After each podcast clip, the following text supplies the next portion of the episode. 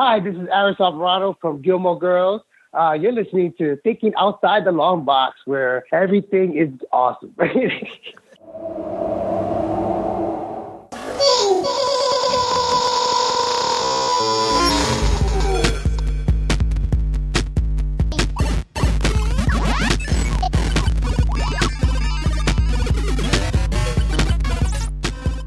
Hey, thinking outside the long box crew. This is Doyle, and I'm here today with Dacia M. Arnold. Is that correct?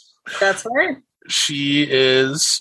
Well, I'll let her tell you about herself, but we're here mostly today to talk to you about her latest book, Dirty Bombs, uh, which I recently purchased as well and read on Kindle. So I will say I can definitely recommend it if you're a fan of the zombie genre, and it's a different look on the zombie genre as well. Uh, we've had like something kind of like it, I think, with like World War Z, which is like a similar thing, but it's not the same thing at all. You get a much more militarized perspective. So, but I'll let you talk mostly about your book. But how you doing today? Yeah, I'm doing great. We actually we used to live in Colorado, which is how I became familiar with thinking outside of the long box. Uh, but we moved out to the Pennsylvania woods into a house that does not have air conditioning. Oh, geez. Uh, yeah, so I have a nice little dewy glow to my skin. oh man, yeah, that, I can imagine that'd be pretty pretty difficult. It's still cool here, actually. Like we got one day we got to like 80 last week and it dropped immediately back down to 50s again. So it's been 50, 60 still here in Colorado. Um, that's be nice. Um, we're we're re- reaching up in the 80s now, getting yard work done and stuff like that. I think it, it would be nice for summer to show up, though. It is nice to have it cool, but still feeling not like summer here. Oh yeah, or, but convention season's right right around the.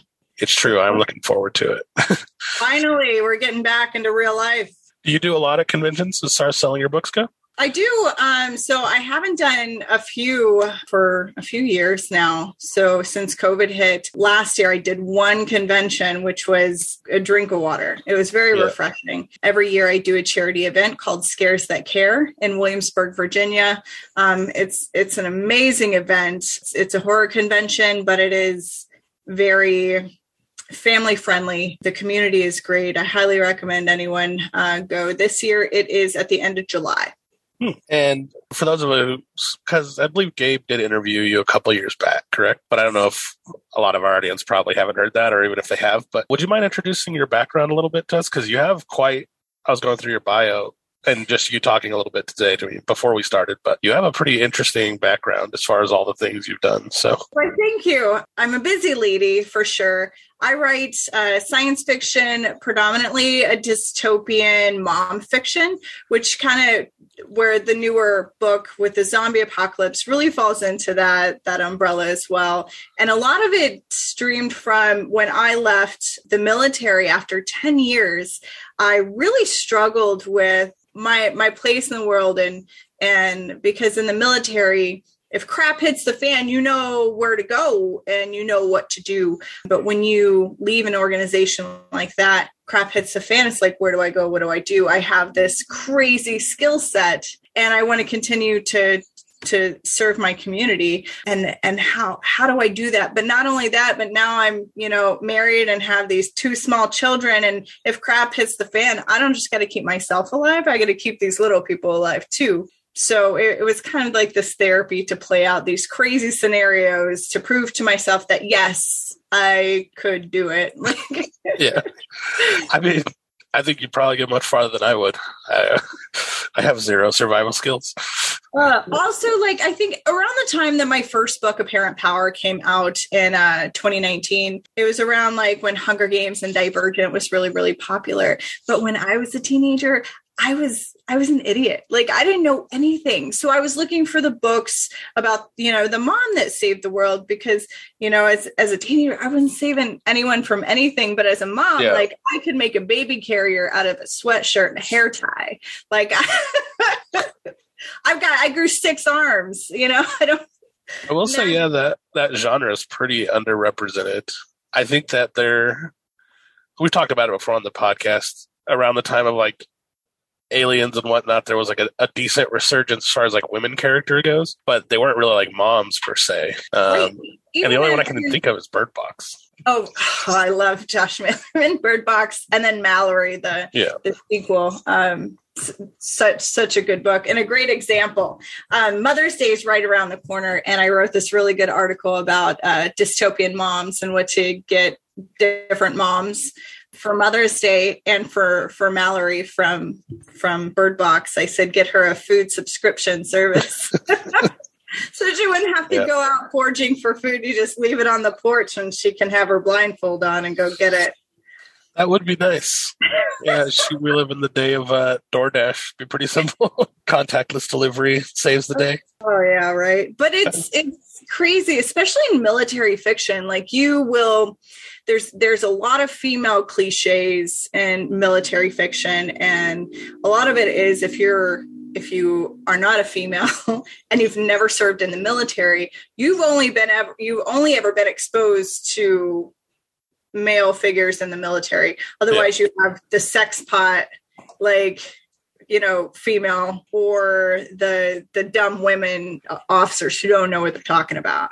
Or um, I feel like you kind of you also get that. I mean, it's still just as cliche, but you also get that like super GI Jane girl as well. Yes, exactly. Oh, Butch. Yeah, yeah, that yeah. might that might as well just be another guy character. Yeah, even though I'm sure they exist, but but in the army like we're moms we're, we're yes we're moms you know and we we come in all shapes and sizes and all you know all, all you know it's we're just as diverse and it's it's no different than any other any other person. Or family work. Oh yeah, yeah yeah. Oh i get you. It's just a different kind of family work dynamic. Yes. I will say something i see a lot in media today and i will I pre I don't want to give like too many like details about the book because I think people should go read it, but like, I'm sure you'll describe it a little bit more soon. But one thing I did appreciate it about, I feel like a lot of, and I don't, they're probably not women writing them, but a lot of women centric characters today, I, I feel like are just being put in roles because they want a woman to be in it, and then they're not spending as much effort telling a good story. Whereas opposed to reading Dirty Bombs, I felt like it was just a really good story, and it just happened to be a mom character who was the lead. And I feel like that's what makes recognizable good characters as far as like it doesn't to me i don't care who the good character is or who the main character is as long as the story is actually well written and taken in a good direction. And so having that skill set and that like military experience, I'm sure helped you write that story. But it's definitely refreshing to see that point of view as opposed to like they just put a woman in this because that's like the quota now.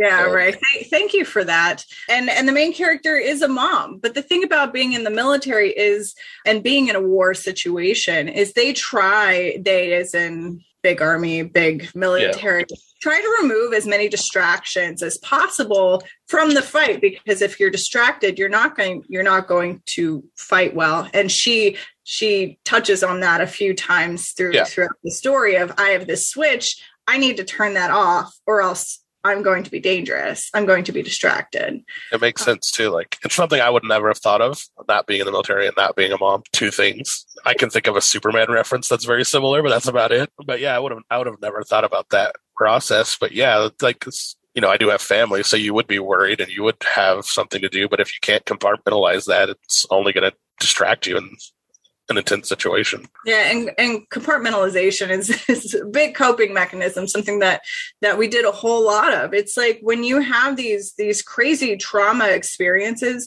if you don't have a place set aside in your brain to put that and then save it for later when you have time and energy and space to actually process what just happened like those are those are the times when when people have a hard time coming back from ptsd and and um situation yeah yeah that definitely makes a lot of sense it's feel like dragging either your life into it or it into your life. It's probably not good either way. And my, actually, my choice to get out of the military happened around the time I had my first child. And at, at that point, I wasn't able to separate the two. So I just decided not to to renew my contract because being being in in healthcare, I've seen children like be collateral damage of yeah. a airstrike or something like that. And back then i wasn't i was you know 22 years old. I was, I was a child uh, without a child. Uh, yeah. but now it's like i can't i can't look at a kid and not think that could be my kid. So it's a really hard thing to separate. I definitely see how that could be a problem. Yeah. So what kind of? I mean, I have not read your other books. This is the first one of yours that I've read. It does seem like it's separate from the series that you wrote. Is that correct? It is. What kind of got you writing the dystopian? Is that just always been like a a type of sci-fi uh, or fiction that you've liked, or is it just something later to come along, or just a military experience? So I think dystopian. I think because of my military experience, I have a lot to say. I have a lot of survival skills. I'm really excited to share those with everybody because they're they're strange. like they're sure. they're not intuitive. They are, and I and I say this a lot, muscle memory. They're things that were like when people are yelling in your face all the time and then the lights are flashing over here and you're getting called stupid and all kinds of other derogatory terms and you still have to function and get the job done. And you have to do it with 100% accuracy. So it's like yeah.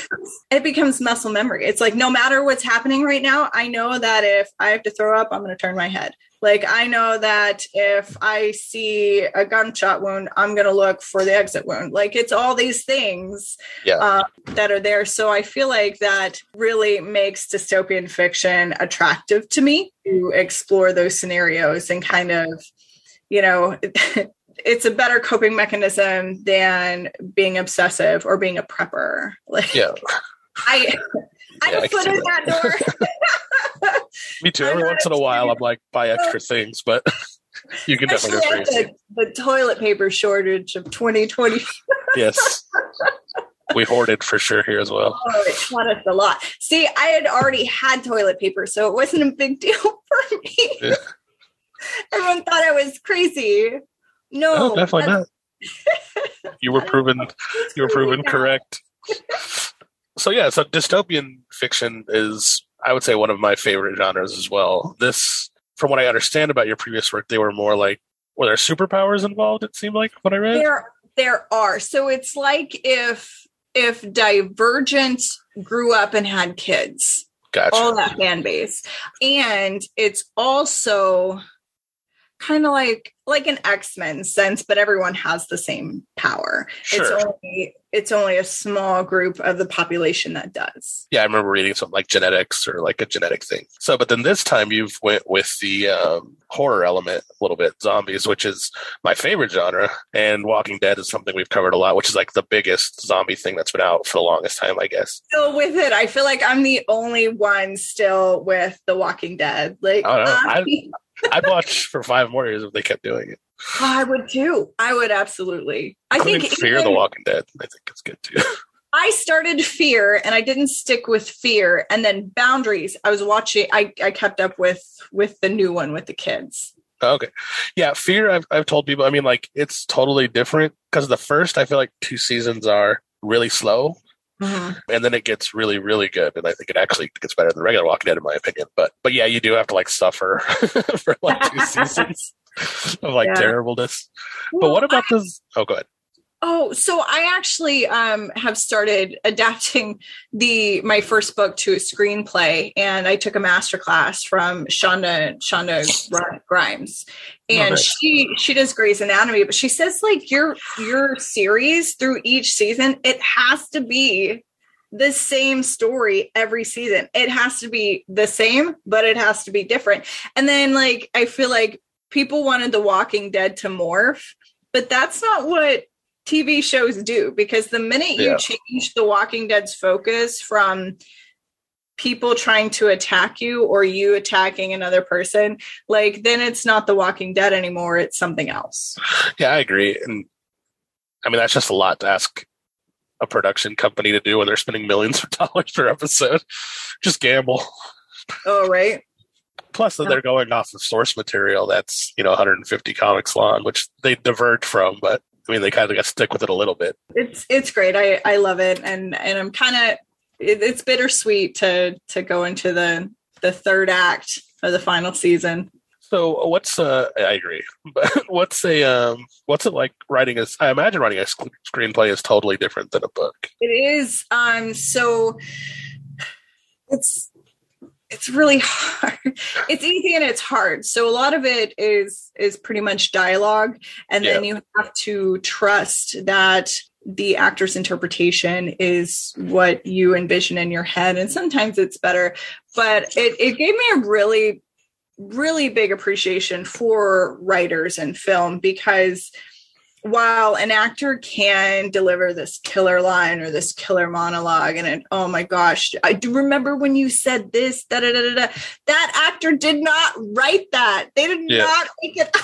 It was the writers who made it up. So it gives me like a, a really you know wider understanding of what hollywood entails. Yeah. But i mean not only that in a book, which is why I enjoy reading, but you have all of the environmental elements given to you in whatever the writer's style is, which is nice because it helps set your imagination. But I would imagine it's hard writing a screenplay because you have to know what stuff to let visually tell its own story and then what stuff to keep as far as, like you said, a line for an actor to say. But yeah, I imagine it'd be pretty difficult. so you, you do love The Walking Dead, which is cool. So jumping into the horror aspect of dystopian future has what does what it made you decide to go with a zombie storyline besides i don't know if it was just the walking dead or if it's just something you've always liked? So when i fi- first finished my my apparent power which is a science fiction dystopian i as a treat to myself went to a ghost town writers retreat in in georgetown colorado and it was for predominantly horror writers. And so these people were my first people like this was my first introduction to living breathing writing people yeah. and they just welcomed me into this community and i've always been a fan of horror but i was a new writer so i didn't really think of myself as a horror writer or even consider it as an option when i was in the army i read world war z in in Iraq, and which then caused a lot of stress dreams about zombies attacking the fob. So I I would have these crazy dreams. And even now, like if I'm if I'm too hot, like at night, like I will have stress dreams about zombies.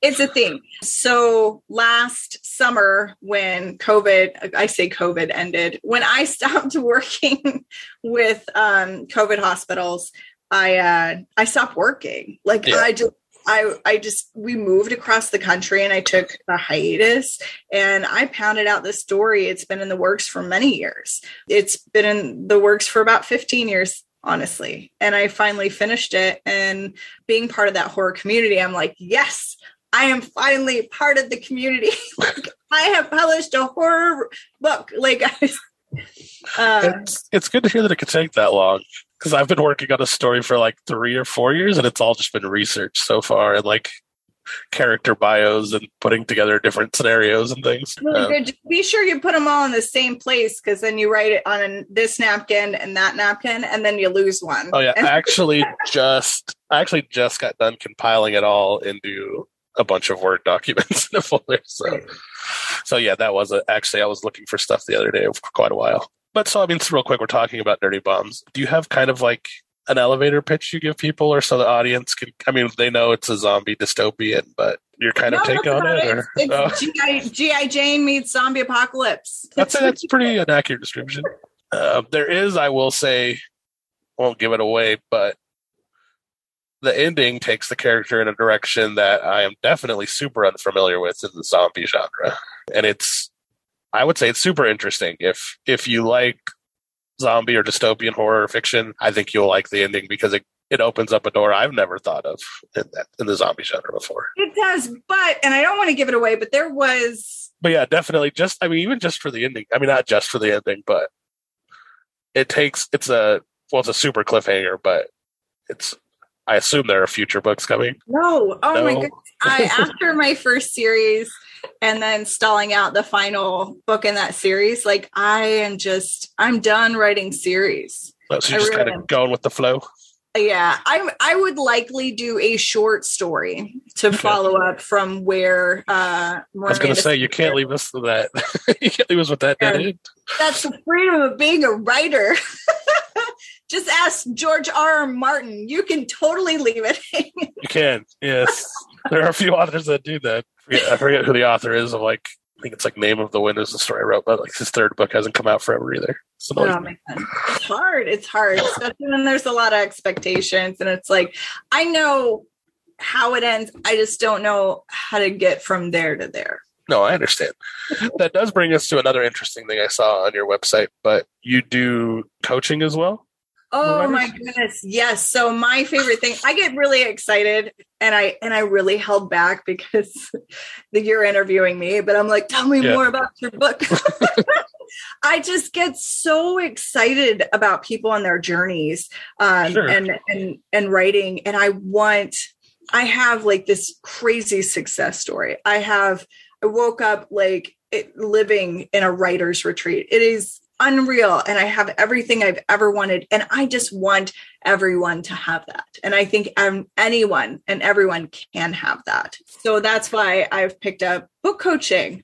Well, let's do this. And I'm happy to pay. We'll do a second part, but I will book you for one and then I will write up an article about that and we'll release that after the interview as well. Ooh. That way, in case any of our fans want to take you up on that service, they kind of know what to expect. And hopefully, you can get some other future writers hitting you up for that as well. Well, that would be a lot of fun. yeah, that's something we'll we'll do as well, guys. So if you want, if you listen to this interview, watch for that as well. yeah, that'd be great. What got you into doing that? Just loving hearing other people's stories, or loving directing? So sick of healthcare. I was so sick of healthcare, and I I often just you know people ask a question or my friends who are writing books um, will will ask a question and i'm like give me a call. Give me a call. And we'll spend an hour on the phone just hashing out like where they're stuck what are next steps i don't know what to do next. And and i needed in my body i needed to get all this information organized sure. and so it it happened in such a way that now i have this beautiful website i have fully automated services that that help me actually sit down with each individual writer and help them through whatever they need, whether it's uh, plotting, getting started writing, marketing their services or marketing their their books, finding an agent, finding editors, the whole gambit, just because I've worked on both sides of traditional publishing and independent publishing. So oh, that's that's definitely i mean i'm sure that's well i'll find out but i'm sure that's a very helpful perspective to have. Like just the process of like i said i've just been doing a lot of like compiling background stories and scenarios and environments and things like that but even getting to that next step of like actually starting you know, the story and writing it out. It's pretty complicated. It's hard to think about. Well, I've been thinking about it, but it's hard to know which steps to take when or what to do. So it is.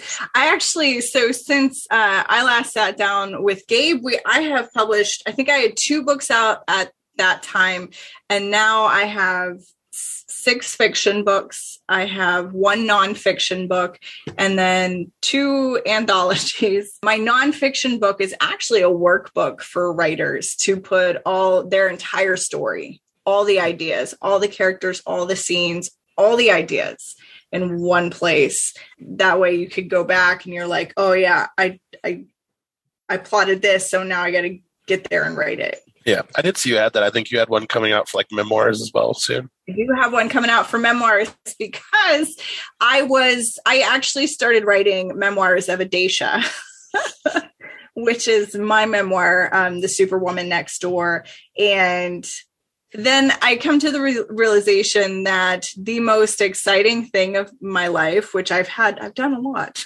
Yeah. I am not satisfied that that's it. So sure. I, I'm I'm almost positive like there's there are more steps to this journey that there are more worthwhile things to experience before I sit down and and write this book. Yeah, what do I mean, I would hope we always feel like that. that I hope be, so too. That would be weird. I've done it all. There's nothing else. It's not going to get any better than this no i i really think that there are bigger things that and things that i can focus on but i did develop the formula so i figured i'd i'd help people out and share that with them.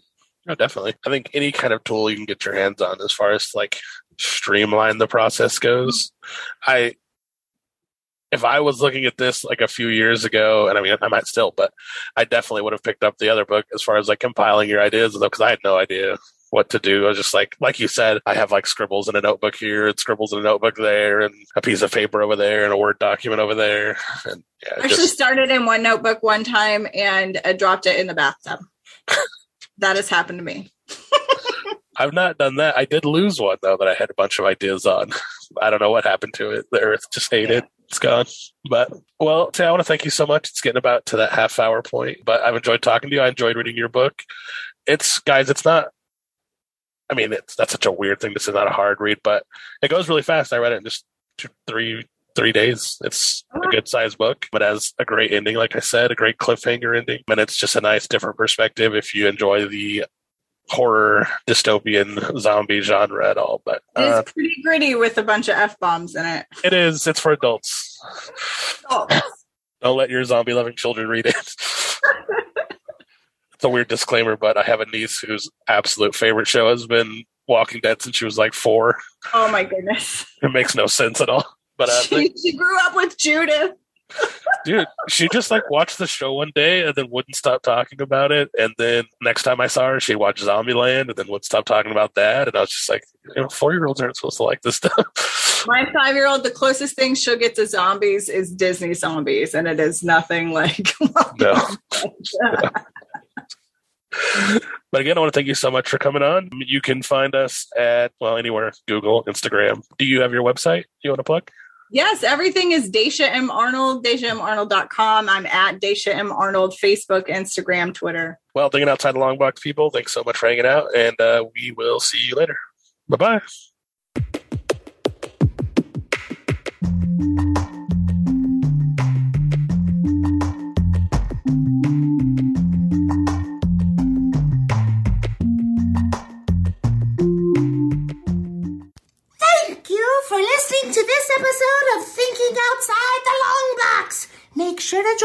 On Facebook, Twitter, Instagram, Patreon, and YouTube for behind the scenes information and more content.